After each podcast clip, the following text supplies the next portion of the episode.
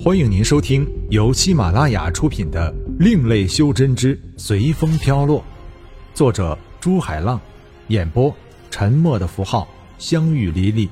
欢迎订阅。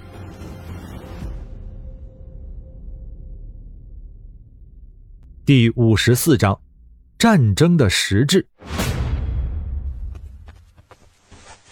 长官，厉明被天宇的举动吓了一跳，不禁叫出声来。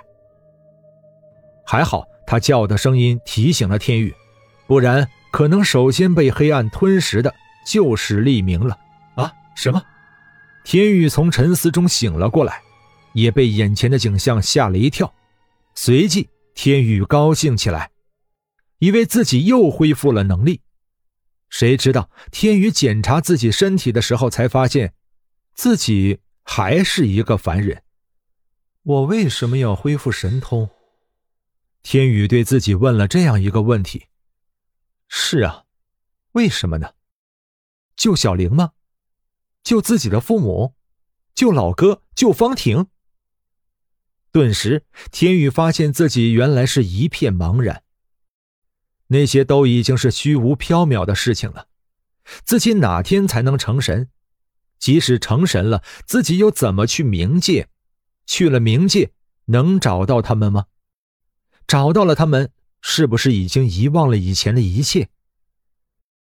都说人死成空，不知道冥界是不是有孟婆，有孟婆汤呢？一个个问题冲击着天宇对修真的脆弱。天宇发现自己一直找不到一个具体的理由来让自己继续修真下去。也许一个凡人比修真要好吧。天宇就这样想了一夜，也站了一夜。厉明当然也陪了天宇一夜。当天宇回过神来，已经是第二天中午了。天宇走出营帐，看到好多的士兵在帐篷里休息。看样子，要让他们知道什么叫战争了。这个样子怎么能去打仗呢？整军出发！天宇喊道。带着军队经过2天的路程，天宇终于带着士兵来到前线。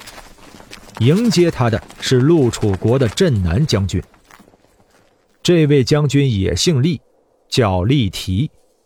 从厉明的称呼来看，应该是厉天的大哥。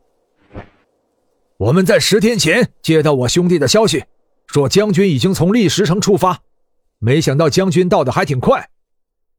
厉提将军的口气明显有些看不起天宇，有些责怪他行军晚了的意思。大伯，我们……旁边的厉明刚想解释，就被天宇打断了。我们来并不是帮将军打仗的，我只想让这些新兵们看看什么才是战争。哦，那将军你的意思是……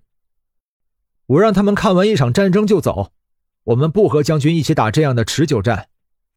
好吧，明天就让他们上城墙看看，我们出去和他们打一仗。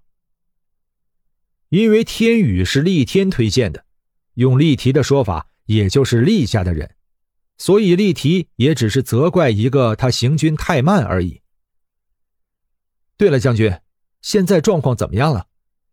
最近就是有小规模的战争，一般2天打一次，人员的伤亡也不大。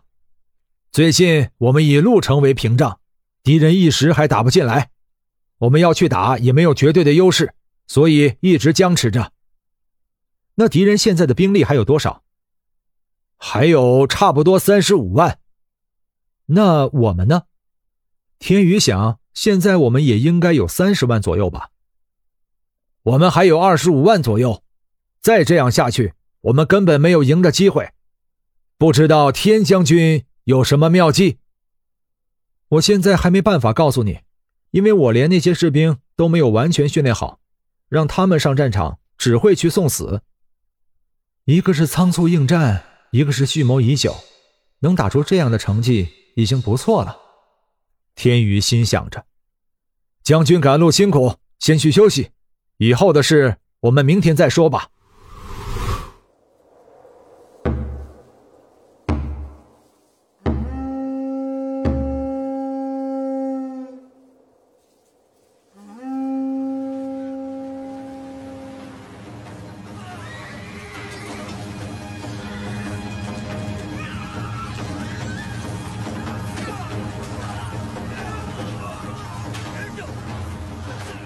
战鼓的声音激励着战场上的每个士兵疯狂地挥动着手里的兵器。战鼓声下，已经没有人去考虑生死了，只有不停地用手里的武器往敌人的身上招呼。箭雨、血刃、长枪、铁骑，还有那些杀红了眼的士兵，交织成一幅残忍的画面。而红色永远是战争不变的主题，杀死敌人永远是战争不变的目标。人性呢？哪儿去了？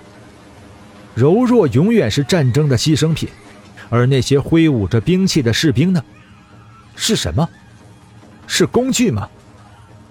谁也不会知道，也给不出正确的答案。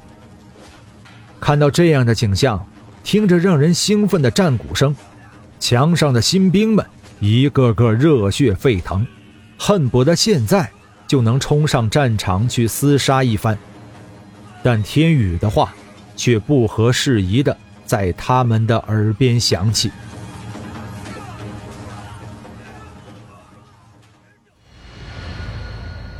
本章播讲完毕，感谢您的收听。